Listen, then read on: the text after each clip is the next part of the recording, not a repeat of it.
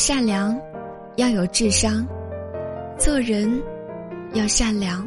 但是善良要有智商。过度的善良只会惯坏别人，最终会伤害自己。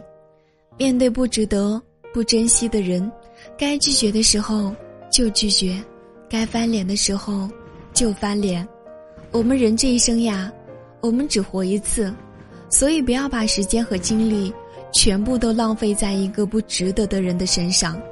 遇到索取无度、伤害你的人，你一定要选择当机立断，敢于拒绝，该翻脸的时候就翻脸，千万不要怕得罪人，